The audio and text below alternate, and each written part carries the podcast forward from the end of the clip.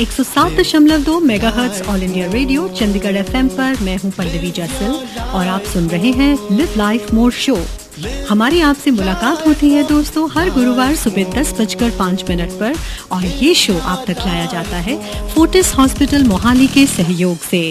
दर्द को बिताए सारे रोग दूर भगाए, सेवा करे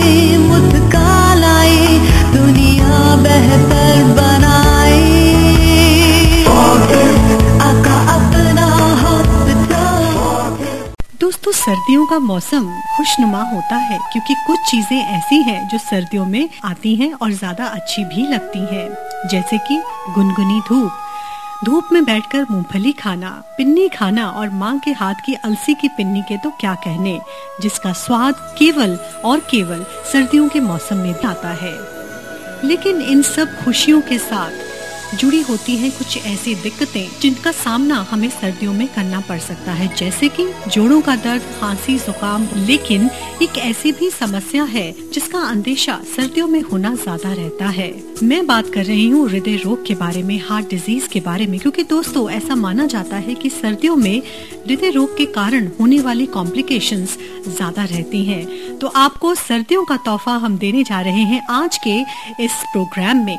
क्योंकि आज के प्रोग्राम में हम बात करेंगे कि सर्दियों में आप अपने दिल का कैसे ध्यान रख सकते हैं। और आज के शो में हमारे साथ स्टूडियो में है हमारे क्षेत्र के well known cardiologist doctor Karun Bahl तो सबसे पहले तो डॉक्टर साहब, इस खूबसूरत सुबह में आपका बहुत बहुत अभिनंदन thank you doctor Pallavi for inviting me I think आज के हम इस सेशन से लोगों को थोड़ा सा अवेयर करना चाहेंगे।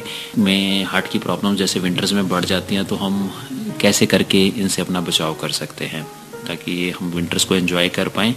डॉक्टर साहब, इससे पहले कि हम आज के इस प्रोग्राम में आगे बढ़ें, मुझे लगता है कि हमारा ये जानना बहुत ज़रूरी है कि कोरोनरी आर्टरी डिज़ीज़ जो कि एक रोग है, जिसका कारण है हमारी दिल को जो रक्त धमनियाँ, रक्त का प्रवाह करती हैं, उनमें रुकावट आ जाती है, उनमें ब्लॉकेज आ जाती है, उसकी संबंध में होता है। तो आप हमें बताएँ कि कोरोनरी आर्टरी डिज़ीज़ में क्या क्या चेंजेस हमारे में आते हैं, जिसकी वजह से हार्ट अटैक होने का खतरा बढ़ जाता है? आई थिंक अगर हम अपने आप को विंटर्स के लिए ही लिमिट करें तो हम लोग ये देखते हैं विंटर्स में जो हार्ट की आर्टरीज हैं जो हार्ट को ब्लड की सर्कुलेशन ले रही हैं, वो थोड़ी कंस्ट्रिक्ट कर जाती हैं, हम कहते हैं थोड़ी नैरो हो जाती हैं, थोड़ी श्रिंक कर जाती हैं। सो ये एक बहुत मेजर कारण है जिसकी वजह से हम लोग देखते हैं हार्ट की प्रॉब्लम विंटर्स में बढ़ जाती है। नंबर टू आई थिंक जो बहुत इंपॉर्टेंट चीज़ है blood pressure high blood pressure जो हम लोग देखते हैं पेशेंट्स हैं, जो ब्लड प्रेशर की मेडिसिन खाते हैं, उनका उन मेडिसिन के साथ भी विंटर्स में ब्लड प्रेशर का कंट्रोल डिफ़िकल्ट हो जाता है। सो बेसिकली विंटर्स में होता क्या है? जैसे हम देखते हैं भी समर्स में हमें थोड़ा पसीना आ जाता है तो हमारी बॉडी से थोड़ा सा सॉल्ट एंड वाटर हम कहते हैं स्वेट के दौरान निकल जाता है। वेरज इन विंटर्स ये सॉल्ट एंड वाटर बॉडी में रिटेन हो जाता है आर्टरीज थोड़ी श्रिंक कर जाती हैं, उससे जो ब्लड प्रेशर है, वो बढ़ना शुरू हो जाता है और ब्लड प्रेशर का कंट्रोल डिफ़िकल्ट हो जाता है और हार्ट की आर्टरीज हैं, वो श्रिंक कर जाती हैं और एक टेक्निकल चीज़ हम कहते हैं, जो ब्लड की क्लॉटिंग टेंडेंसी है। वो भी थोड़ी बढ़ जाती है। हम बोलते हैं जो प्लेटलेट्स हैं वो थोड़े ज़्यादा ओवर रिएक्टिव हो जाते हैं हाइपर रिएक्टिव हो जाते हैं जिससे कि क्लॉट बनने की टेंडेंसी बढ़ जाती है। सो so, ये मेजर कारणवश हैं जिनकी वजह से हम लोग देखते हैं जो विंटर्स के मंथ्स हैं स्पेशली आई थिंक इन अपने नॉर्थ इंडिया में आई वुड से नवंबर से लेके ऑलमोस्ट फेबररी एंड तक हार्ट अटैक के केसेस बढ़ जाते हैं एंड अनफॉर्चुनेटली बहुत सिक पेशेंट्स हम लोग एमरजेंसीज में रिसीव करते हैं। डॉक्टर साहब, अगर हम सर्दियों के बारे में बात करें तो जैसे कि आपने भी हमें बताया कि ब्लड प्रेशर कंट्रोल में नहीं रहता कई बार। आर्टरीज कंस्ट्रिक्ट कर जाती हैं। उसकी वजह से हार्ट अटैक होने के चांसेस सर्दियों में बढ़ जाते हैं। लेकिन डॉक्टर साहब, क्या कुछ ऐसे लक्षण भी हैं जिन्हें अगर कोई महसूस करे तो जल्द से जल्द डॉक्टर से मिलना चाहिए, एक कार्डियोलॉजिस्ट से? आई थिंक जो मोस्ट इंपॉर्टेंट सिम्टम है, इसमें हम यही कहेंगे पेशेंट्स अगर आगे वॉक करते समय अपने आप को कंफर्टेबल महसूस करते थे, अब उनको लगता है मैं डॉक्टर साहब उतनी देर वॉक करता हूँ, या तो मेरे को कुछ छाती के अंदर थोड़ा दबाव घुटन या दर्द वगैरह महसूस करता हूँ, जब मेरे को अब चलने में सांस में दिक्कत आने लग गई है। बहुत सारे पेशेंट्स हैं, हम लोग देखते हैं, जो थोड़े एज ग्रुप में होते हैं, वो अनफॉर्चुनेटली पेन को अप्रिशिएट नहीं कर पाते हैं। उनके सिम्टम्स जो विंटर्स में यही होते हैं, अभी पहले मैं बिल्कुल अच्छे से चलता था। दो मंजिल सीढ़ियाँ चला जाता था, एक मंजिल सीढ़ियाँ चला जाता था बट अब मैं जाता हूँ तो डॉक्टर साहब मेरे को रुकना पड़ता है। थोड़ी देर के बाद मेरे को सांस में दिक्कत आती है रेस्ट करके फिर मैं चल पाता हूँ। सो ये सारे सिम्टम्स हार्ट की आर्टरीज के अंदर नैरोइंग की तरफ़ पॉइंट आउट करते हैं। सो मेरे हिसाब से अगर आप ये सिम्टम्स को फ़र्स्ट टाइम एक्सपीरियंस कर रहे हैं नंबर वन जब आपको लगता है पहले सिम्टम्स थे, अब आपको उनमें थोड़ी वर्सनिंग नज़र आ रही है। आपको लग रहा पहले से मेरी अब एक्टिविटी उतना मैं कर नहीं पा रहा हूँ, उतना करने के सक्षम नहीं हूँ तो ये सारे सिम्टम्स पॉइंट आउट करते हैं। आपको एक हृदय रोग स्पेशलिस्ट से मिलना चाहिए।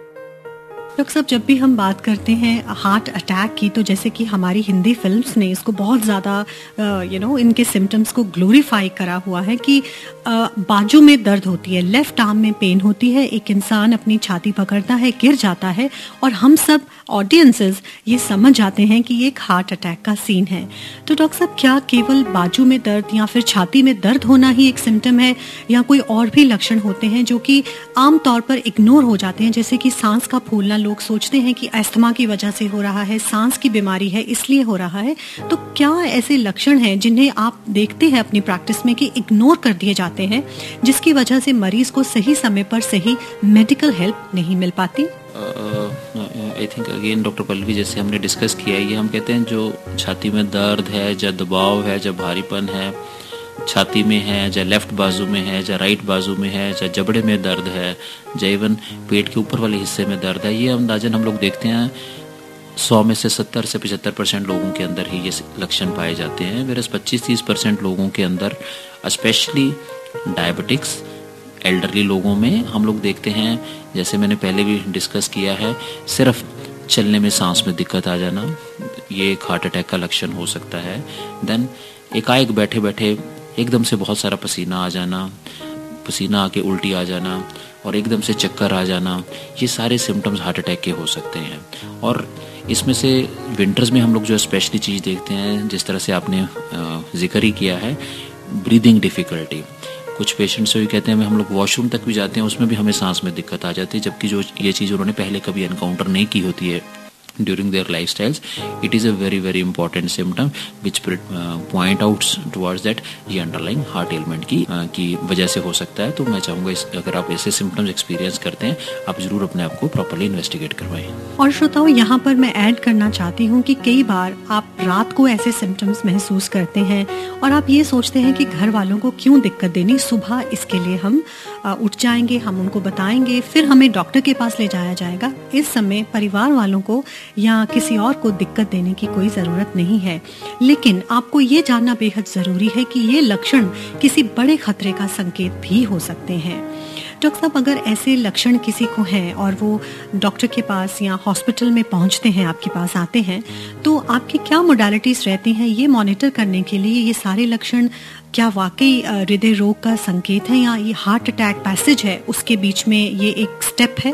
थिंक uh, ये डॉक्टर पलवी का बहुत ही अच्छा पॉइंट है कि हम लोग अक्सर थोड़ी टेंडेंसी होती है चलो रात गुजार लेते हैं अर्ली मॉर्निंग में जाके सुबह नौ दस बजे जब थोड़ा वेदर इम्प्रूव होएगा तब हम चले जाएँगे। और इसीलिए हम लोग देखते हैं सर्दियों में हमारे पास जो पेशेंट्स आते हैं वो बहुत सिक पेशेंट्स आते हैं। थोड़े से लेट हमारे पास उनका अराइवल रहता है जिसकी वजह से अनफॉर्चुनेटली आउटकम्स की ओर उतनी अच्छी नहीं मिलते हैं। बहुत सारे पेशेंट्स हमारे पास हार्ट फेलियर के आते हैं और अनफॉर्चुनेटली हम बोलते हैं उनको हमारे पास गैसपिंग आते हैं हमें आते ही केवल उनको वेंटिलेटर पे लगाना पड़ जाता है। सो so, इसीलिए अगर आप ये सिम्टम्स एक्सपीरियंस कर रहे हैं तो मेरा आपको यही सुजेशन रहेगा आप इनमें डिले मत करिए आपको अर्लीस्ट पॉसिबल मेडिकल हेल्प के लिए आपको जाना चाहिए आपको अपना इन्वेस्टिगेशन करवाना चाहिए। और इस तरह से पेशेंट जब हमारे पास आते हैं ओपीडीज में आते हैं या इमरजेंसीज में आते हैं तो आ, उनके हम सिम्टम्स को असेस करके हम लोग उनका ईसीजी हार्ट का अल्ट्रासाउंड जिसको हम इको कार्डियोग्राफी बोलते हैं, और छाती का एक्सरे ये एक बेसिक टेस्ट हैं। अगर हमें इन, इनके बेसिस पे पेशेंट में डाउट पड़ता है देन हम कुछ ब्लड के पैरामीटर्स होते हैं ब्लड के टेस्ट होते हैं, जिनको हम जैसे बोलते हैं ट्रोपोन ट्रोपोनिन टी ट्रोपोनिन आई या C P K M B तो इन इन्वेस्टिगेशन से हम अंडरलाइन कोई हार्ट अटैक है, या कोई हार्ट को डैमेज हो रहा है, उनको प्रॉपरली डायग्नोज करके उनको अप्रोप्रिएटली ट्रीट कर सकते हैं। तो डॉक्टर साहब, जब आप ये असेस कर लेते हैं कि पेशेंट की सिचुएशन क्या है तो क्या क्या मोडालिटीज़ हैं हमारे पास?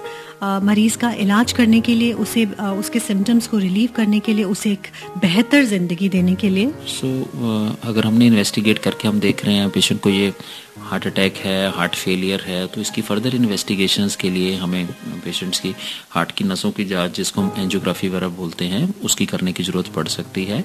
एंड उसकी रिपोर्टिंग के हिसाब से हमें बहुत सारे पेशेंट्स हैं जिनमें हम लोग देखते हैं मेडिसिन से ही काम चल जाता है। हमें उनके ब्लड प्रेशर की मेडिसिन रेगुलेट करके शुगर का अच्छा कंट्रोल करके, उनके कोलेस्ट्रॉल्स को कंट्रोल करके, थोड़े ब्लड थिनर्स दे के हम उनसे पेशेंट्स को स्टेबलाइज कर सकते हैं। बट कुछ पेशेंट्स में अगर हम देखते हैं कुछ क्रिटिकल नैरिंग्स हैं तो हमें उस तरह के पेशेंट में एनजियोप्लास्टी बेलूनिंग या स्टेंटिंग वगैरह का की ज़रूरत पड़ती है। एंड कुछ पेशेंट्स के अंदर अगर हमें लगता है कि बहुत क्रिटिकल नैरिंग्स हैं मल्टीपल आर्टरीज के अंदर नैरिंग है तो हमें उस तरह के पेशेंट को इवन बाईपास के लिए टेकअप करना पड़ता है। सो so, हम लोग सबको यही बताते हैं, ऐसा ज़रूरी नहीं है, अभी एंजियोग्राफी करेंगे तो आगे किसी चीज़ की ज़रूरत पड़ेगी। I would say almost in 50-60 percent of the cases medical treatment पे बहुत अच्छे से हम चीज़ों को कंट्रोल कर सकते हैं। ओनली थिंग इज़ अगर लीजन्स बहुत क्रिटिकल हैं, लगता है आपकी लाइफ के लिए रिस्क कर रही हैं, तब आगे हमें कुछ स्टेंटिंग या बाईपास सर्जरी के बारे में सोचना पड़ता है। और एक चीज़ जो मैं अगेन ट्राई सिटी के अपने लिसनर्स को पॉइंट आउट करना चाहूँगा भी जैसे हमने बोला भी हार्ट अटैक है ना हार्ट अटैक में हम बोलते हैं टाइम इज़ मसल सो हम कहते हैं जितनी जल्दी आप हार्ट अटैक के दौरान आप हॉस्पिटल में आते हैं, उतने चांसेस हैं आप उसकी कॉम्प्लिकेशन से बच पाते हैं. स्पेशली हम लोग देखते हैं, अगर हम कहते हैं हार्ट अटैक के within one two two hours के अंदर पेशेंट हॉस्पिटल्स में पहुँच जाते हैं, उनको टाइमली ट्रीटमेंट मिल जाता है ब्लड थिनर्स मिल जाते हैं, अगर रिक्वायर्ड है प्राइमरी एंजियोप्लास्टी हो जाता है।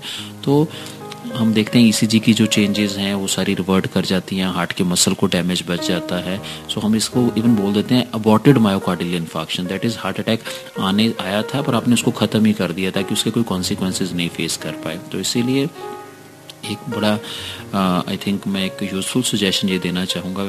भी हमें हार्ट के सिम्टम्स का अगर सस्पिशन है तो आप डेफिनेटली अर्लीस्ट पॉसिबल आप हॉस्पिटल्स में जाके आप उसका अप्रोप्रिएटली ट्रीटमेंट लीजिए ताकि आप इसकी कॉम्प्लिकेशन से बच पाए। दोस्तों, आज हमारे साथ हैं डॉक्टर करुण बहल, जो हमारे क्षेत्र के वरिष्ठ हृदय रोग विशेषज्ञ हैं। जी हाँ सीनियर इंटरवेंशनल कार्डियोलॉजिस्ट हैं।